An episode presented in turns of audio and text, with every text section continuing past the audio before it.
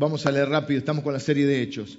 aprendimos el nudo sagrado entre nuestras palabras y nuestros hechos. Aprendimos que no podemos hacer ni ser las personas que Dios quiere que seamos sin recibir la dinamita, que la dinamita era el Espíritu Santo. ¿Cuál es la palabra para el Espíritu Santo? Era dinamita, dunami. Esperen, qué difícil es esperar. Dijimos, ¿qué hacemos mientras esperamos? Actuamos sin orar, metemos la pata, oramos primero. ¿Se acuerdan que hablamos de la oración? Hablamos de la unidad de, de la iglesia que no es esta sola, sino la unidad del cuerpo de Cristo. Que esa fue la oración de Jesús. Señor, te pido que estén unidos para que el mundo crea.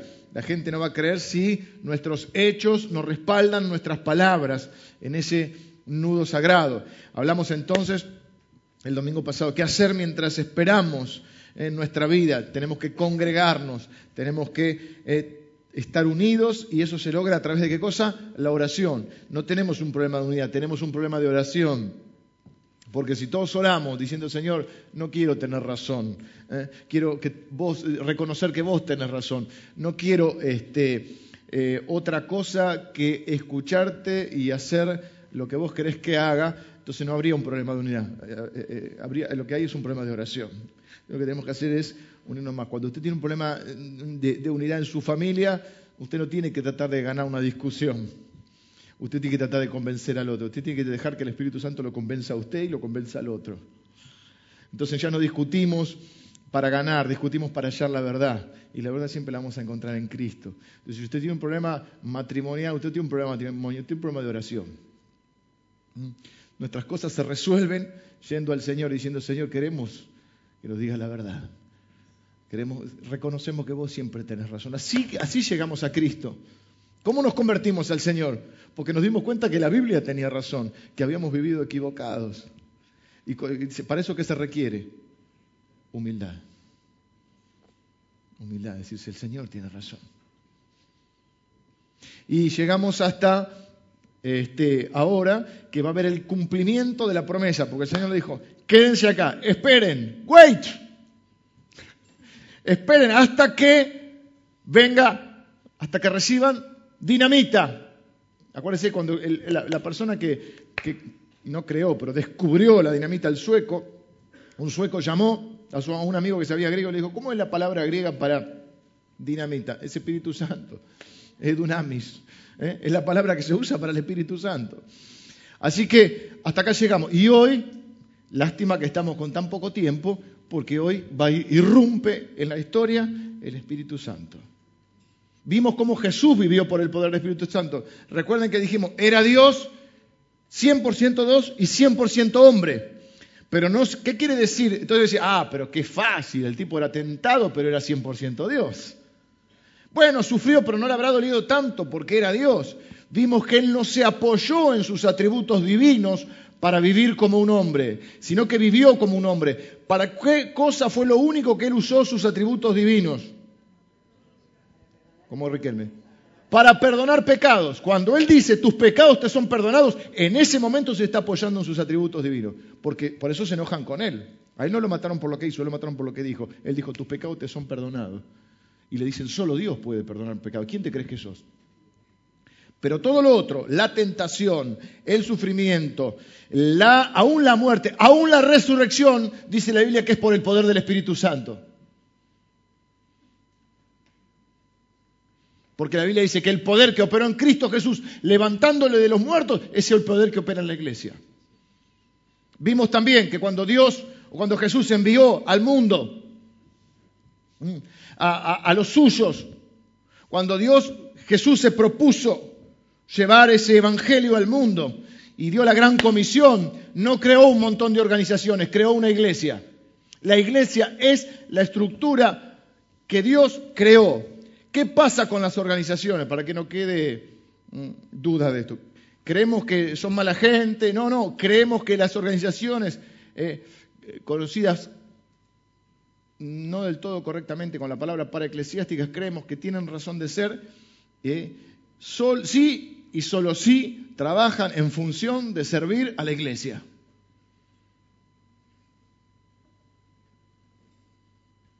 Trabajan mancomunadamente con la iglesia.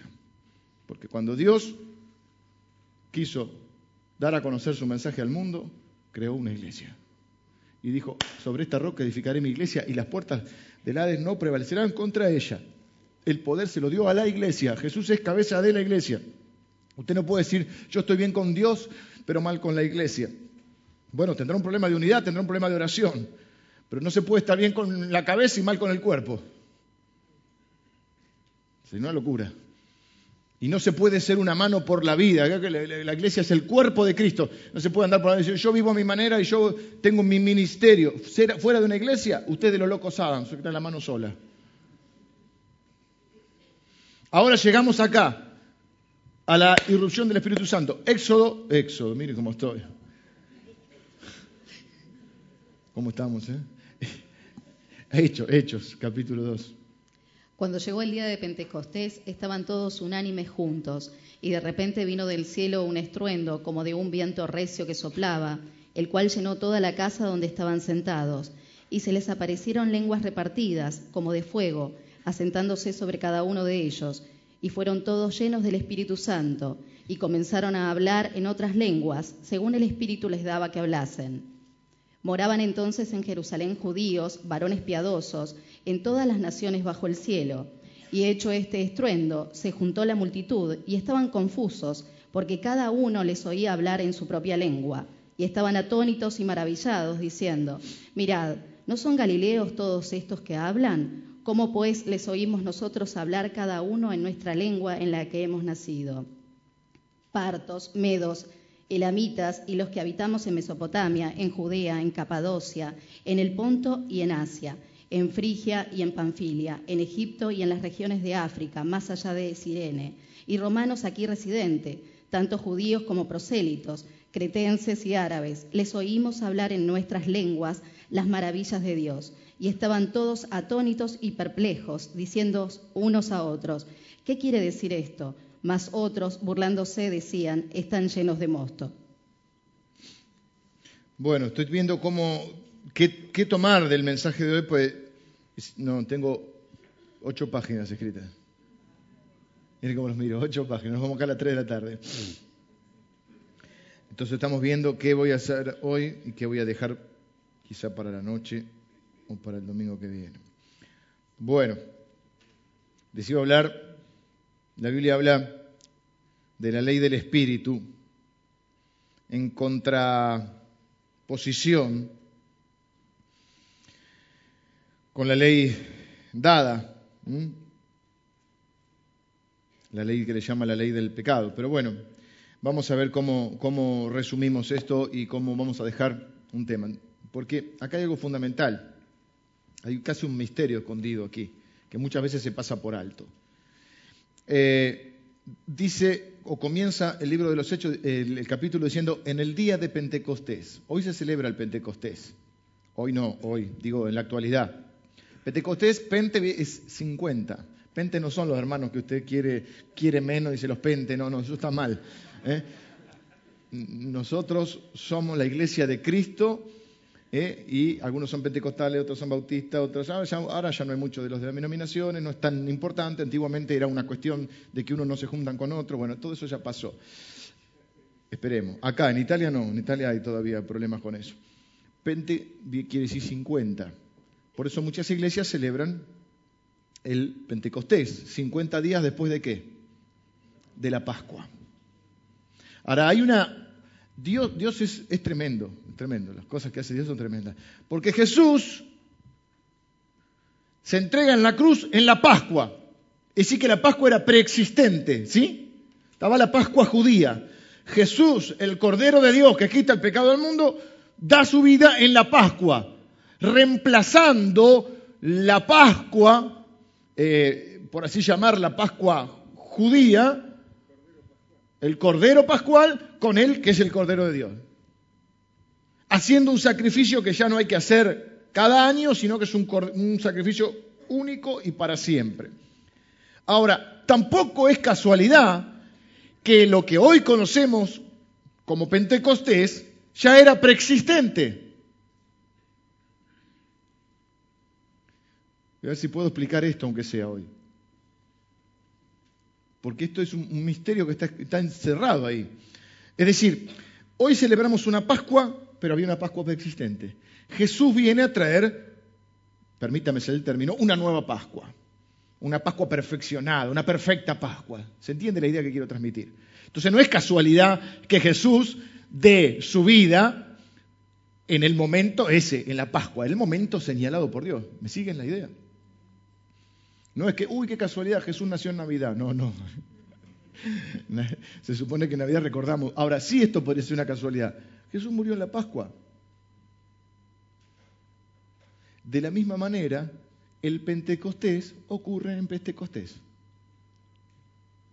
Y usted dice, ¿qué, está, qué, está, trabado? Y el pastor, no, no. El Pentecostés era preexistente, era una fiesta que ellos tenían. La Pascua, ¿qué era para los judíos? Era como el 25 de mayo. Era el día de la liberación de Egipto. Los panes sin levadura salieron de raje de Egipto. El faraón en un momento dijo, bueno, que se vayan. La, última, la última plaga, que fue la muerte de los primogénitos, dijo, bueno, que se vayan. Y cuando ahí, salieron. Bueno, no dijeron así, dijeron, no, no, no nos vamos, danos un poquito de oro que necesitamos oro. Bueno, eh, sí, hay que negociar. Y negociaron y se fueron. Y ellos celebraban la salida de Egipto. El Pentecostés en el Antiguo Testamento tenía dos, dos eh, se fue como mutando el, significado. Primero era una fiesta de cosecha, la fiesta de las siete semanas. Eh, ya llegamos, no se preocupe. Eh, era una fiesta que se ofrecía la primicia del grano, esto está Éxodo 23, Deuteronomio 16 eh, o Números 28, era la fiesta de la cosecha. Pero en los tiempos de Jesús había tomado un nuevo significado. Era la fiesta del otorgamiento de la ley sobre el Sinaí y del pacto, todos los acontecimientos que describen Éxodo capítulo 19 y 20. ¿Se acuerdan que hicimos una serie sobre los diez mandamientos? Bueno, los diez mandamientos fueron dados a Moisés 50 días después de la Pascua. Entonces el Pentecostés era la fiesta del viejo pacto. Algunos ya, van agarrando la idea. Era la, era la fiesta donde recordaban el otorgamiento de la ley al pueblo de Israel. Y junto con la ley el pacto. El pacto es, si haces esto, te bendeciré. Si no haces esto, no te bendeciré. ¿Sí? Entonces, que la ley es un poquito más que los diez mandamientos. ¿Mm? Ahora, en esa fecha que ellos recordaban, miren lo que dice, por ejemplo, una liturgia judía actual, hablando acerca de, de, la fiesta de la semana, dice, es el tiempo del don de nuestra Torá, del regalo de nuestra Torá. Al salir de Egipto el pueblo camina 50 días en el desierto. Dios le da a Moisés la ley y establece sobre esa ley un pacto con el pueblo. Y hace de ellos un reino de sacerdotes y una nación santa. No sé si le suena, eso está en Éxodo 19.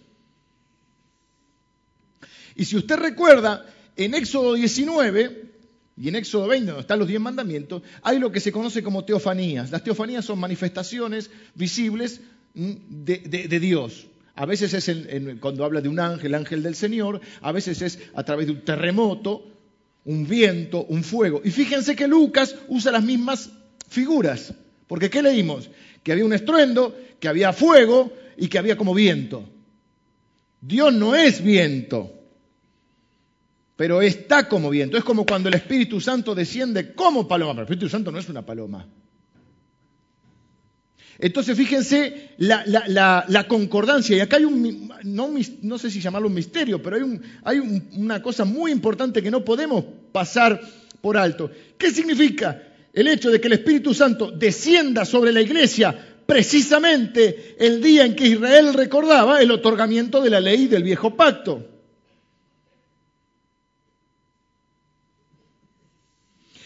acuérdense cuando vimos los diez mandamientos. ¿Qué pasó el podríamos decir, el, día del viejo Pentecostés. Dios escribió los mandamientos con su dedo, ¿se acuerdan? Que hablamos de que es la única parte de la escritura escrita directamente con el dedo de Dios. Ahora, en el nuevo Pentecostés viene el Espíritu Santo, que es como la mano de Dios sobre su iglesia.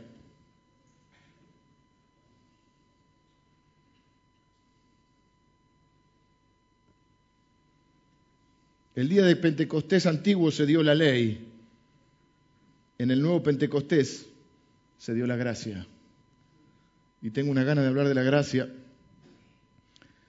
Miren lo que dice, a ver si lo podemos llegar a, comprender. Romanos capítulo 8, versículo 1. Me se va a tener que dejar para el otro, para el domingo que viene. Dice, ahora pues, ninguna condenación hay para los que están en Cristo Jesús, los que no andan conforme a la carne, sino conforme al Espíritu. Cuando está con mayúsculas el Espíritu Santo. Porque la ley del Espíritu de vida, esto es lo que quería enseñar hoy, la ley del Espíritu de vida en Cristo Jesús me ha librado de la ley del pecado y de la muerte. Porque lo que era imposible para la ley, por cuanto era débil por la carne, Dios enviando a su Hijo en semejanza de carne de pecado, o sea, como hombre, y a causa del pecado, condenó el pecado en la carne, para que la justicia de la ley se cumpliese en nosotros, que no andamos conforme a la carne, sino conforme al Espíritu. Habla de algo que es muy difícil de explicar, pero vamos a ver, que es el espíritu de vida, o podríamos llamar el espíritu que da la vida, la ley del Espíritu significa la ley que es el Espíritu, el Espíritu Santo. A ver, en otras palabras más sencillas, el Espíritu Santo es la nueva ley.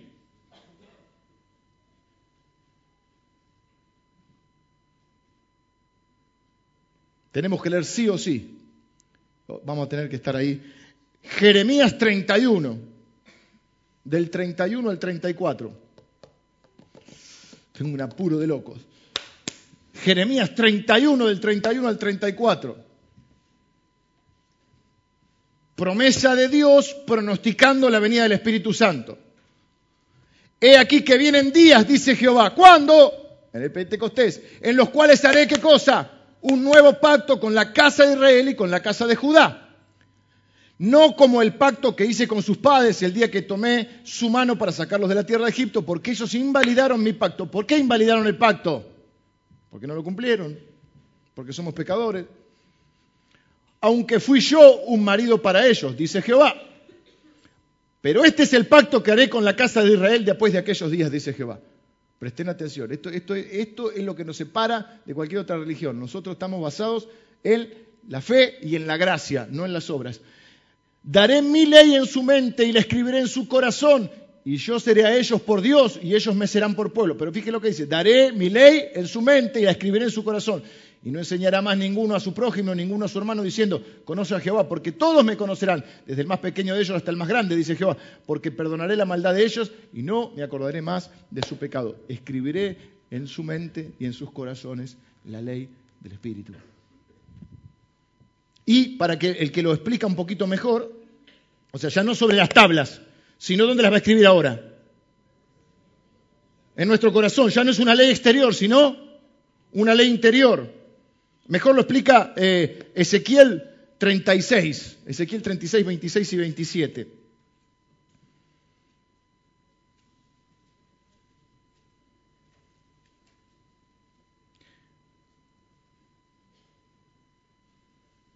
Dice, os daré corazón nuevo y pondré espíritu nuevo dentro de vosotros y quitaré de vuestra carne el corazón de piedra y os daré un corazón de carne. Y pondré dentro de vosotros, ¿qué cosa? Mi espíritu, es el Espíritu Santo, el que viene en Pentecostés. Por eso se habla de la promesa, que se cumple la promesa. Y haré que andéis en mis estatutos y guardaréis mis preceptos, preceptos y los pongas por obra. No sé si me están siguiendo hasta aquí. ¿Cómo actúa concretamente esta ley del Espíritu? ¿Mm? La nueva ley o la ley del Espíritu. La nueva ley del Espíritu no es ni siquiera los preceptos del Nuevo Testamento. O sea, tenemos la ley del Antiguo Testamento, tenemos los diez mandamientos, tenemos los preceptos del Nuevo Testamento. ¿Cómo podríamos mencionar los preceptos del Nuevo Testamento, por ejemplo? El Sermón del Monte, por ejemplo. Jesús diciendo, oíste que fue dicho, pero yo digo, un nuevo mandamiento os doy, que os améis unos a otros. Eh, o fuiste que, o viste que, oísteis que fue dicho, amarás a tu prójimo y a tu enemigo no tanto. Pero yo os digo, tenéis que amar a tu enemigo, tenés que poner la otra mejilla, tenés que sacarte la capa y dársela al que te quiere, al que te quiere robar, tenés que eh, caminar la otra milla. Pero no está diciendo que esa es la ley que reemplaza la otra ley. Porque si no, seguiría siendo letra. Si bien los preceptos del Evangelio son más elevados y perfectos que los de Moisés, que los mosaicos, eh, por sí solo también serían letra. Si cambiamos una, una, una ley por otra ley, seguiría siendo letra seguiría siendo, vieron que la Biblia dice, la letra mata, pero el espíritu vivifica. Entonces, ¿cuál es esa ley del espíritu? Si si hubiese bastado solamente con proclamar una nueva ley, bueno, oíste que fue dicho esto, pero ahora les digo esto, si hubiese sido suficiente con eso, pues no tendría que haber venido Jesús, no hubiese hecho falta. Hay una cosa que enseñamos los cristianos, es que es la imposibilidad total de cada uno de nosotros de poder cumplir con cualquier ley de Dios. Hay una incapacidad. Nosotros somos pecadores. No somos pecadores porque pecamos, sino que pecamos porque somos pecadores.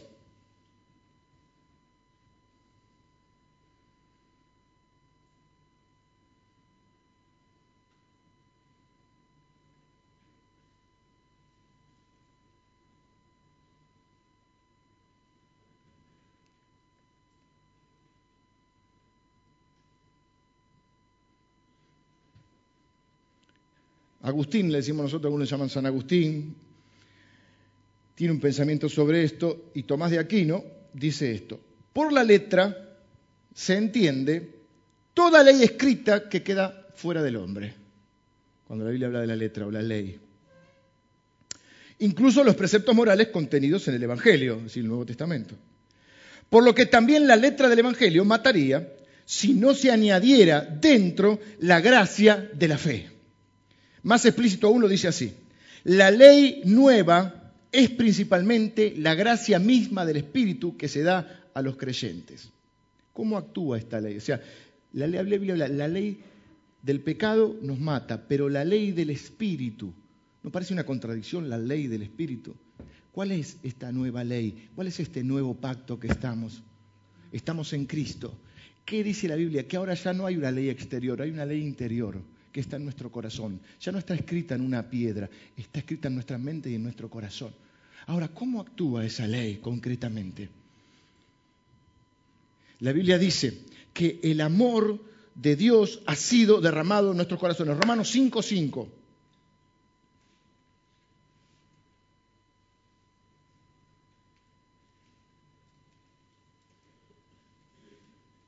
En este sentido es que el Espíritu es, una ley. Miren, porque la, la, esperanza no avergüenza, porque el amor de Dios ha sido derramado en nuestros corazones por el Espíritu que nos fue dado. Lo que Dios hace en este caso es poner dentro nuestro un dinamismo, una dinamita que hace que nosotros que, que podamos llevar a cabo lo que Dios quiere, porque nosotros hacemos ahora de la voluntad de Dios nuestra voluntad. Dice la Biblia que Dios pone el querer como el hacer. Lo que Dios nos da en este nuevo Pentecostés es la capacidad, el poder y aún el deseo de amar a Dios. La Biblia dice, nosotros le amamos a Él porque Él nos amó primero. Hay una, hay una nueva ley, un nuevo pacto en nosotros que no invalida la vieja ley. Hay personas que dicen, porque estamos en la gracia, no estamos bajo la ley. Entonces no hay que hacer las cosas, no hay que cumplir la ley. ¿Qué dijo Jesús? No vine a abolir la ley, vine a cumplirla. O sea, ¿era mala la ley de Dios? ¿Qué problema tenía con nosotros la ley de Dios? ¿Qué, problema teníamos nosotros? Que no la podíamos cumplir. Dios miró de los cielos para ver si había uno justo, no encontró ninguno. Por cuanto todos pecaron, están destituidos de la gloria de Dios. Dios dice, voy a hacer un nuevo pacto. Pero estos tipos no van a poder cumplir ningún pacto. Jesús dice, bueno, yo me hago hombre y cumplo su parte del pacto. ¿Qué hace? Vive sin pecado muere por nuestros pecados para perdonar nuestros pecados. Pero aún así, y trae una nueva ética, una nueva, unos nuevos preceptos, aún así nosotros seríamos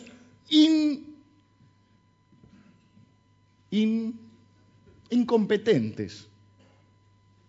Incompetentes para cumplir o para ser como Cristo. Por eso Cristo dice, esperen, esperen que les prometí algo. les voy a mandar el Espíritu Santo, porque sin Él no van a poder hacer nada.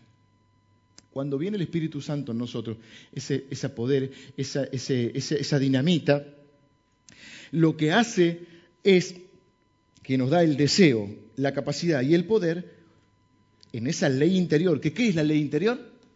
El propio Espíritu, la posibilidad de cumplir la voluntad de Dios, de ser obedientes a Dios, de vivir de acuerdo a los principios de Dios.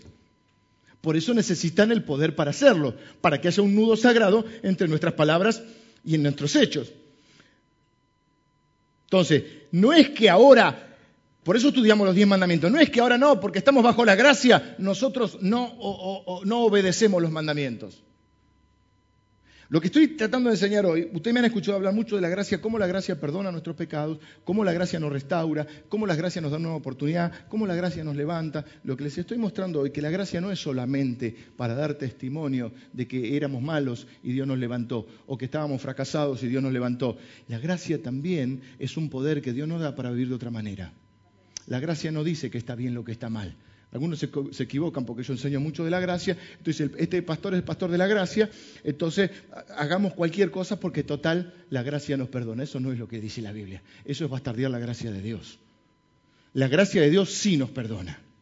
Y ahí no lo voy a cambiar. Y la gracia de Dios sí nos restaura. Y no hay cosa que hayas hecho que Dios no pueda perdonar porque el amor de Dios es mucho más grande eh, que cualquier imposibilidad humana. Dios muestra su amor para con nosotros en que siendo aún pecadores, Cristo murió por nosotros. Eh, el apóstol Pablo dice, el problema que yo tengo, miserable de mí, dice, que queriendo hacer lo bueno no lo puedo hacer. Lo que quiero hacer no hago y lo que no quiero hacer hago. ¿Quién me librará de este cuerpo de muerte? Parece que lo malo está en el cuerpo. Pero la gracia no es, porque yo ya, bueno, tuve que aclarar varias veces que no me interesa mucho ni cambia mi vida lo que puedan opinar. No me gusta que se opine mal del Evangelio, más que de mí. De mí ya, ya no hay problema, ya estamos curtidos. La gracia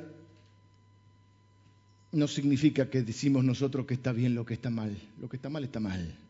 Lo que decimos es que el amor de Dios es mucho más grande que cualquier pecado y que Dios no puede rescatar de cualquier lugar y que no hay nada que Dios no pueda perdonar y que Dios vino a morir por los pecadores, no por los justos. Y esta es una iglesia de pecadores. Y todo pecador que venga va a ser recibido.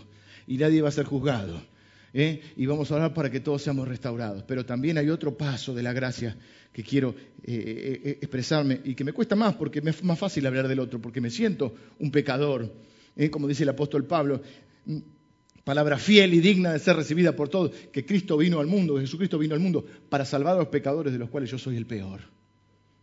Cuando él dice el primero, está diciendo no el primero cronológicamente, porque había pecadores antes que él, de los cuales yo soy el primero, dice, está diciendo de los cuales yo soy el peor.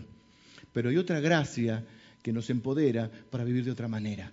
Ese es el Espíritu Santo. Por eso le dijo, esperen, van a ser testigos, pero esperen, porque sin el Espíritu Santo van a ser otro, otro desastre.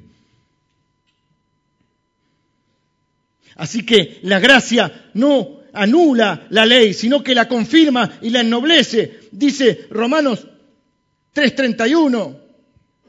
Romanos 3.31, a ver qué lo tengo acá. Luego, por la fe, invalidamos la ley. En ninguna manera, sino que confirmamos la ley. Lo que está diciendo es que la ley de Dios no es mala. Lo malo somos nosotros. Lo que pasa que la ley, sí, lo que nos muestra es que estamos inhabilitados delante de Dios. Que por eso se termina, la gracia termina con el orgullo espiritual, aunque hay gente que no lo entienda. Porque delante de Dios todos somos pecadores. Y nadie puede juzgar a otro porque la Biblia dice, en lo que juzgas a otro te condenas a ti mismo. ¿Quién te crees que eres? Dice, tú hombre que juzgas, si en lo que juzgas te condenas a ti, te condenas. Entonces en esta iglesia es cierto que no condenamos, es cierto que restauramos, es cierto que creemos que Dios da nuevas posibilidades, es cierto que creemos que Dios levanta a los caídos, perdona nuestros pecados, sana nuestras dolencias, pero también es cierto que nos da el Espíritu Santo para que podamos vivir de otra manera. Que siempre nuestro testimonio no tiene que ser que vamos de fracaso en fracaso, porque la Biblia dice que vivimos de gloria en gloria y de triunfo en triunfo en Cristo Jesús. Ahora, ¿cómo podemos triunfar? No por la ley escrita, sino por la ley escrita en nuestro corazón. ¿Cuál es esa ley de vida que está en nosotros? El Espíritu Santo.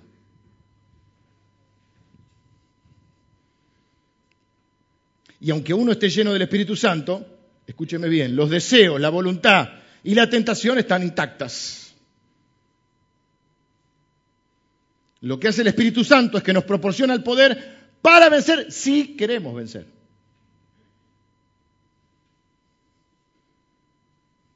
Si nosotros no queremos, la capacidad está, si nosotros no queremos, no lo hacemos. Aunque tengamos el Espíritu Santo, esto es lo que, si no parece ideal la situación, o idealizamos, los que estamos llenos del Espíritu Santo somos potencialmente capaces de vencer el pecado. Ahora, si elegimos ceder, podemos ceder. La diferencia es que antes éramos esclavos y no teníamos posibilidad de vencer. Ahora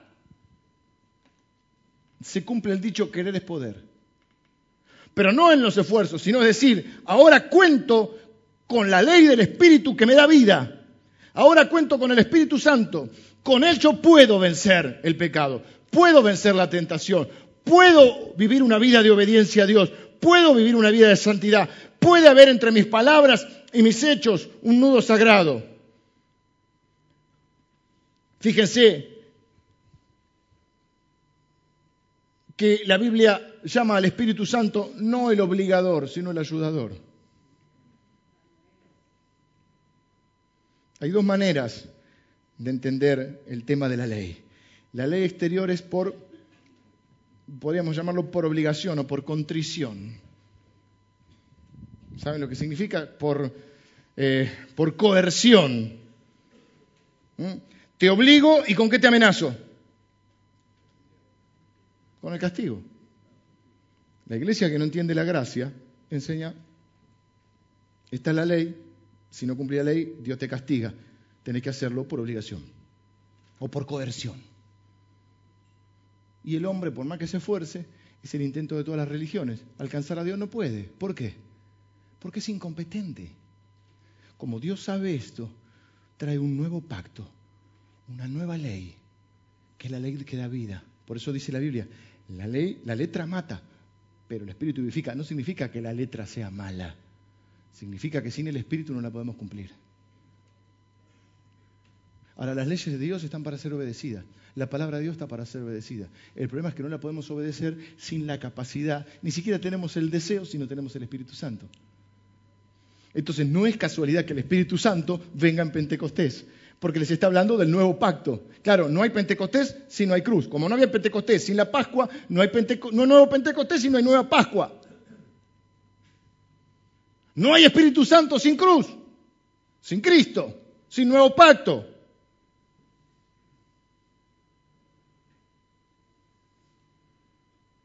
Pondré dentro de ustedes mi espíritu. Es Dios poniendo a disposición nuestra su carácter, su personalidad.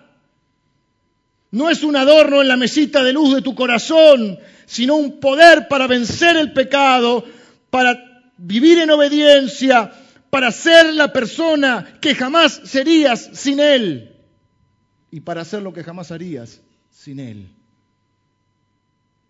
Entonces, es cierto que vivimos bajo la gracia y, y, no bajo la ley, pero la gracia es la ley del Espíritu, que lo que hace es capacitarme para poder ser obediente a Dios. Entonces, hay una gracia que me restaura cuando caigo, siempre está, siempre está, porque Dios es un Dios de toda gracia. Siempre la gracia de Dios, pero hay una gracia que te permite vivir de otra manera. Y eso es ser testigo. Eso es testimonio. Testimonio es que te vaya bien, no que te vaya mal. Sí, el testimonio inicial. Bueno, me iba mal o, no, era, no era todo lo que podía ser, no hacía todo lo que podía hacer,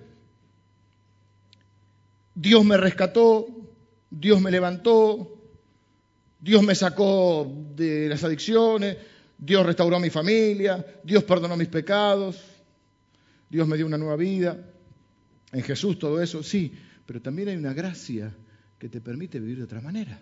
No podemos contar siempre el mismo testimonio de todas las veces que Dios nos levanta. Claro que Dios nos levanta, pero también nos mantiene.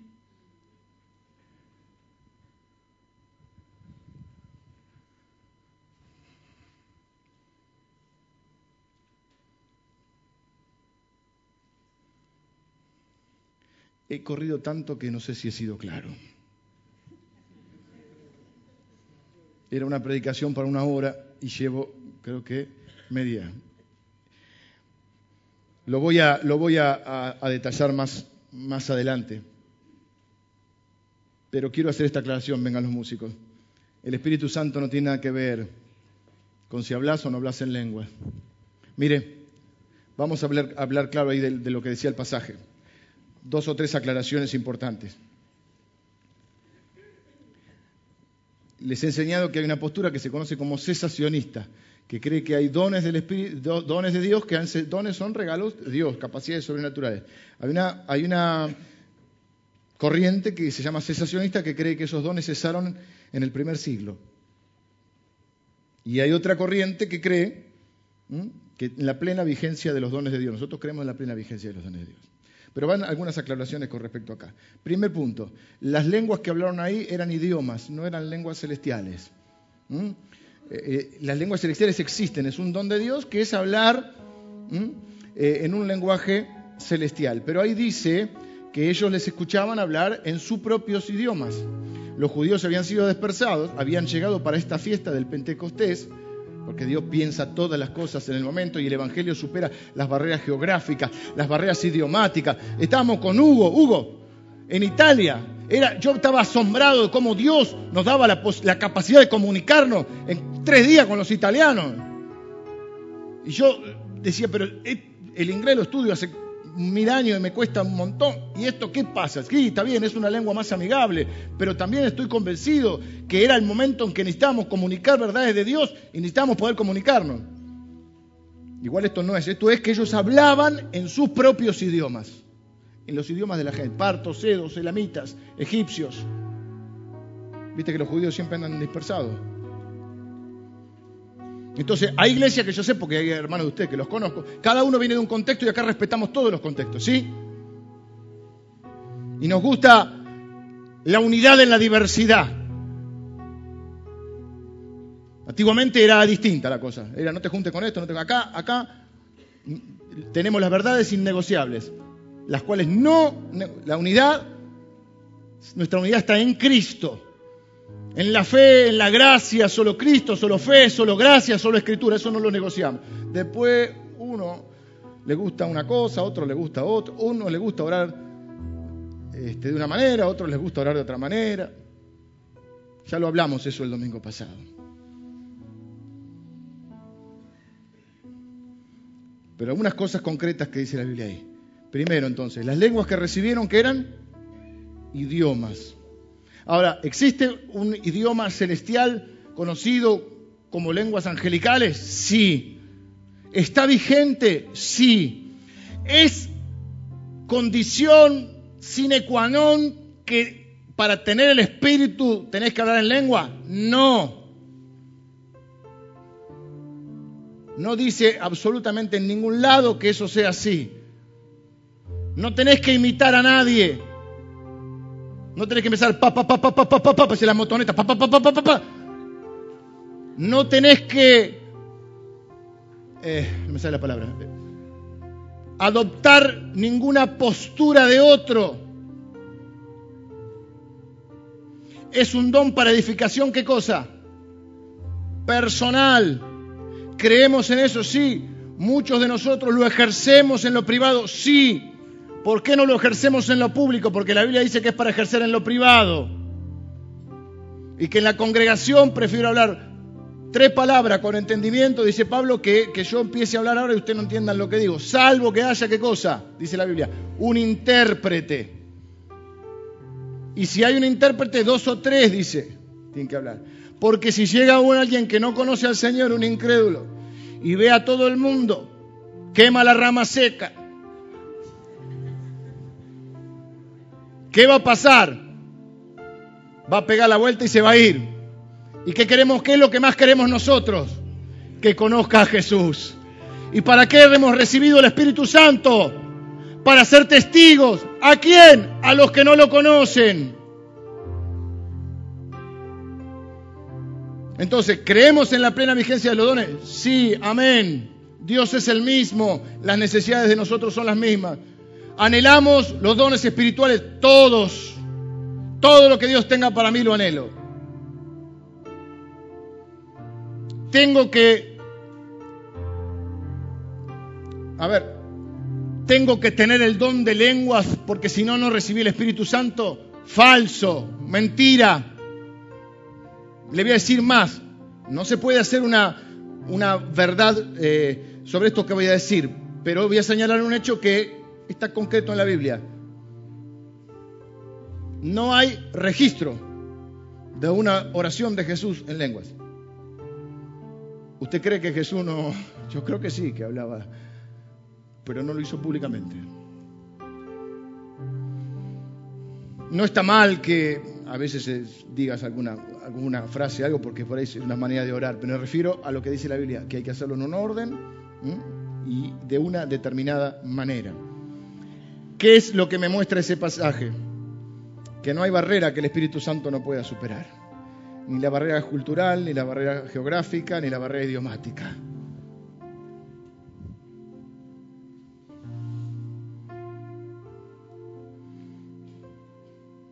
¿Cuál es la verdad central de este pasaje del Pentecostés?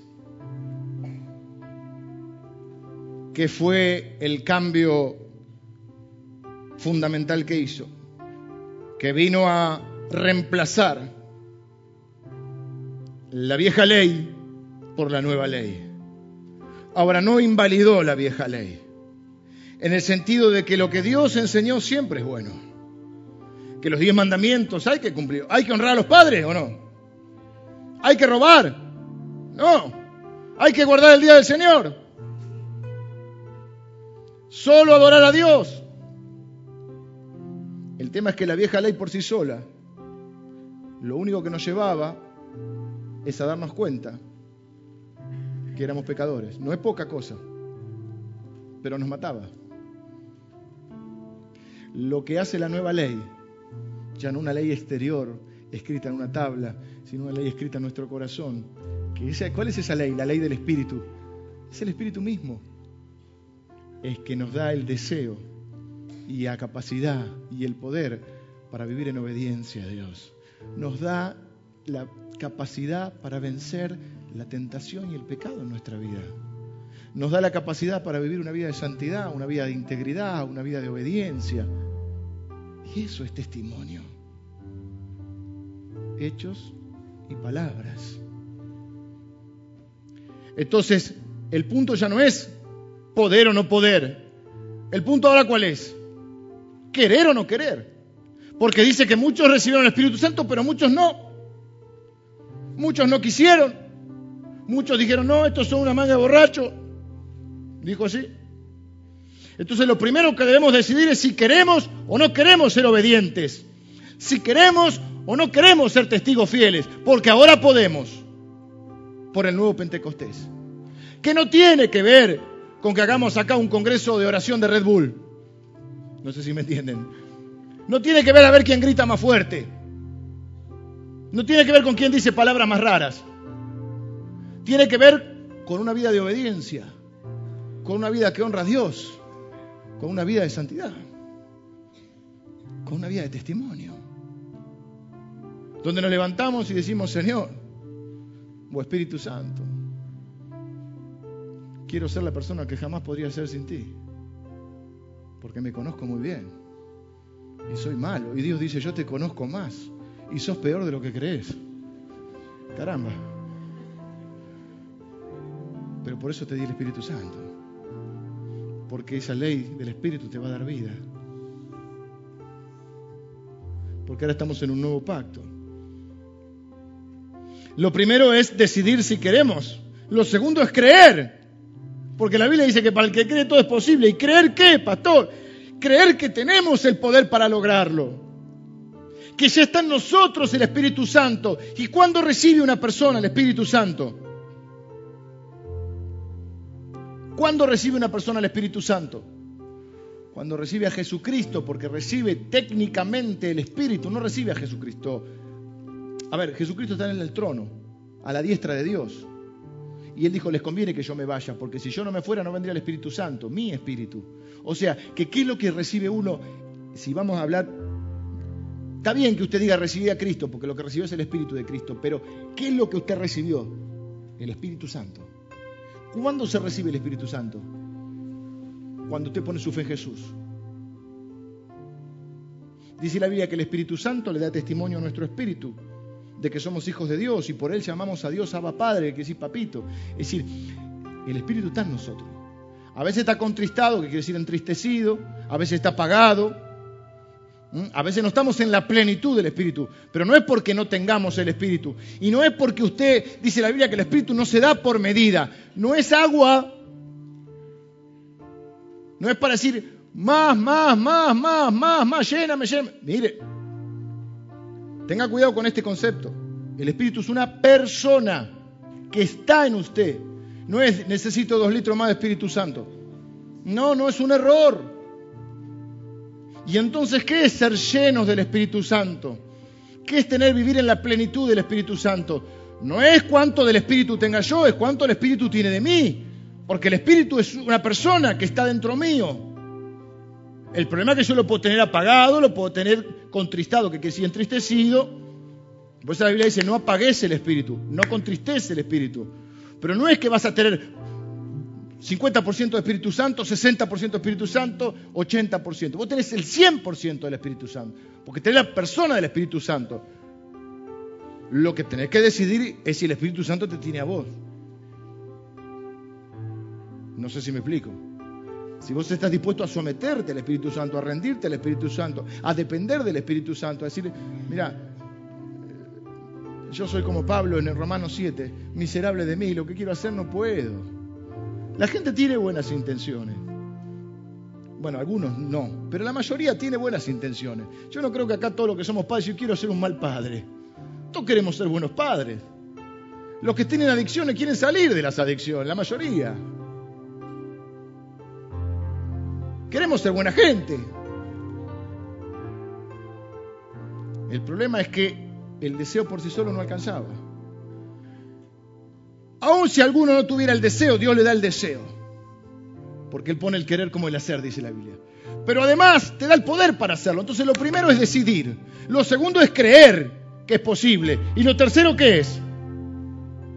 Se cae de maduro. Hacerlo. Actuar. ¿Y qué es actuar? Es como venimos diciendo de principio de año, que cada día vos te levantes y digas, Espíritu Santo, quiero que me tengas a mí. Yo no quiero más de vos, porque vos estás en mí. Quiero que vos tengas más de mí. Quiero que tengas más de mí. Quiero hacer lo que no haría sin ti. Quiero no hacer lo que haría sin ti. Quiero ser la persona que jamás sería sin ti y ahora lo puedo hacer. Por eso dice Romanos que leímos, ninguna condenación hay para los que están en Cristo Jesús. Porque el mundo del apóstol y el mundo religioso vive oprimido por un sentido de condena, de separación de Dios. Por eso intenta, y es el intento de cada religión, alcanzar mediante sus obras a Dios. Y lo que la Biblia nos enseña es que nadie puede.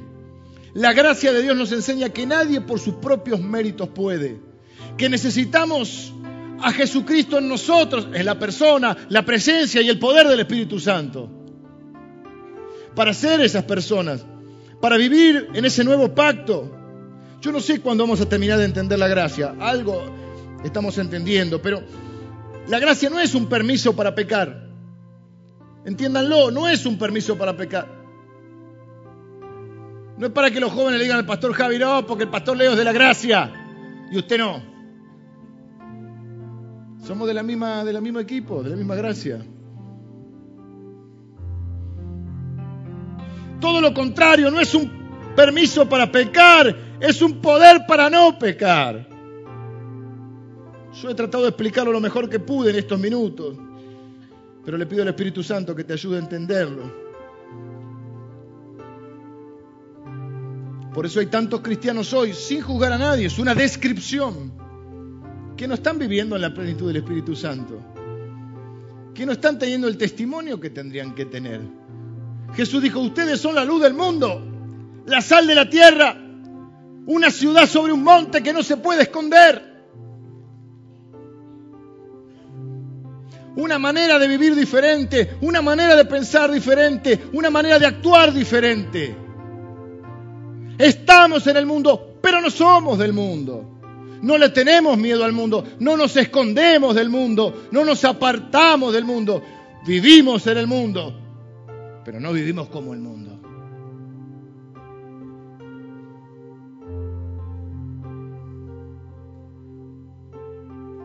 Decía un viejo pastor, en tu casa saben si sos o no sos. En tu casa saben si Dios te está transformando o no. Perfecto no hay ninguno, te está transformando el Señor.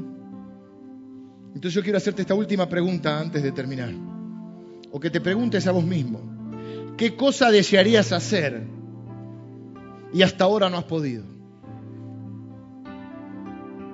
Vencer alguna tentación, vivir en obediencia, en santidad, hablarle a otros de Cristo, diezmar, quizá no te da ni, no te da ni la fe para eso.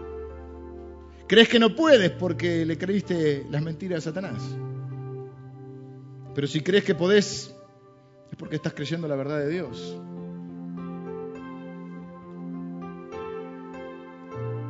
La ley de Dios no es para rechazarla, es para cumplirla. ¿Qué hablamos cuando hablamos de obediencia? Ahora, no somos salvos por la ley, somos salvos por la gracia. Eh, porque sería imposible que alguien sin el Espíritu Santo pudiese vivir de acuerdo a la ley. La ley no es para darle en la cabeza a tu hermano. La ley no es para que vos mires y juzgues al otro. La ley está dada para que vos te des cuenta que sería imposible sin el Espíritu Santo vivir como Dios quiere que vivas. Por eso la Biblia dice que la ley es nuestro ayo que nos lleva a Cristo. Es la que nos muestra que no podemos. Es cuando vos decís, pero yo soy bueno, pero vos lees la Biblia y decís, ah, no soy tan bueno. A ver, diez mandamientos, tachame el dos, tachame el cuatro, tachame la doble. Y entras a tachar hasta que en un momento te das cuenta de tu imposibilidad. Esa es la gracia de Dios. Yo necesito el perdón y la gracia de Dios y el poder para vivir de otra manera. El mismo poder que te levanta es el poder que te sostiene para vivir de otra manera. Entonces, si vos sos del reino inconmovible de Dios y si has recibido el Espíritu Santo, no vivas como todos, no hables como todos, no actúes como todos. Porque vos no sos como todos, porque vos sos del reino de Dios. Y Dios te ha dado su ley en tu corazón para que vivas de otra manera. Y te ha dado su poder para que si crees y decidís vivir de otra manera, vivas de otra manera. No fue casualidad que fuera en Pentecostés. Fue un nuevo pacto y una nueva ley. ¿Quién es el ministro de, los ministros del nuevo pacto? Somos nosotros. Incompetentes, dice la Biblia, sin el Espíritu Santo. ¿Quién logró para nosotros este cambio radical? ¿Quién es el que obtuvo para nosotros el nuevo pacto? Jesucristo. Se hizo uno de los nuestros vivió sin pecado, pagó por nuestros pecados, murió por nuestros pecados, para que nosotros tengamos ahora el perdón de pecados, para que ya no vivamos más en pecado. Y si pecamos, ¿qué pasa? ¿Qué pasa si pecamos? ¿Nos vamos al infierno? ¿Perdemos la salvación? ¿Qué tenemos? Abogado. Si alguno peca, abogado tiene para con el Padre. ¿A quién? a Cristo Jesús nuestro Señor. Si confesamos nuestros pecados, Él es fiel y justo para perdonarnos y la sangre de Cristo nos limpia de todo pecado. Eso es gracia de Dios, pero también es gracia de Dios la ley del Espíritu que da la vida. Para que vivas, pienses y actúes de otra manera. Para que puedas, si querés, vivir de acuerdo a la palabra de Dios. ¿Y te va a ir mal? No, porque ¿qué dice la Biblia? Que Dios honra a los que le honran, que todo lo que siembres vas a cosechar. Que hay cosas que son regalo, como la salvación y como la gracia, y hay cosas que son recompensa. Por eso la Biblia dice, la fe sin obras es muerta. ¿Qué viene primero? La fe. No puede venir primero las obras para tener fe. Primero viene la fe. ¿Qué engendra la fe? Obras. ¿Quién necesita las obras? Dios. No, yo. ¿Para qué? Para que me vaya mejor. He tratado de explicar lo mejor posible. Vamos a orar. Señor, gracias por tu palabra. Señor, gracias por, por el efecto que tiene en nuestra vida. La gracia maravillosa Gracias Señor porque somos libres sin ninguna condenación hay para los que estamos en Cristo Jesús. Señor, abrimos nuestro corazón para recibir tu gracia, tu plenitud. Señor, para ser testigos, para como ministros de la palabra, hacer oír esta palabra al mundo hoy. Ninguna condenación hay para los que están en Cristo Jesús. Somos perdonados, restaurados, somos salvados, somos levantados, somos restaurados para vivir, pensar, actuar conforme a tu voluntad, Señor. Señor, tú pones el deseo el querer y pones el hacer en nuestra vida mediante tu Espíritu Santo. Gracias por este nuevo Pentecostés. Gracias porque estamos en el nuevo pacto, Señor. Gracias porque ya el pecado no se enseñorea de nosotros, porque nuestro Señor es Cristo Jesús. Señor, yo te doy gracias por tu perdón, por tu sangre derramada por mí y por mis hermanos. Y te doy gracias, Señor, por habernos dado el Espíritu Santo. Espíritu Santo, necesitamos desesperadamente que controles nuestra vida. Estamos a veces hartos de nosotros mismos, hartos de hacer siempre las mismas cosas, de tropezar siempre con la misma piedra. Necesitamos ser las personas que jamás seríamos sin ti. Señor, tu Espíritu Santo es el que convence de pecado. Yo te pido que convenzas de pecado a los corazones que están endurecidos. Señor, no queremos ser sabios en nuestra propia opinión. No queremos ser sabios en nuestra propia opinión. Queremos, Señor, escuchar tu opinión. Reconocer que tú tienes razón. No queremos poner excusas, argumentos y razones. Queremos hacer tu voluntad. Y queremos cumplir tu palabra, toda tu palabra, Señor. Gracias porque, Señor, tu gracia nos levanta, nos restaura, pero también nos capacita.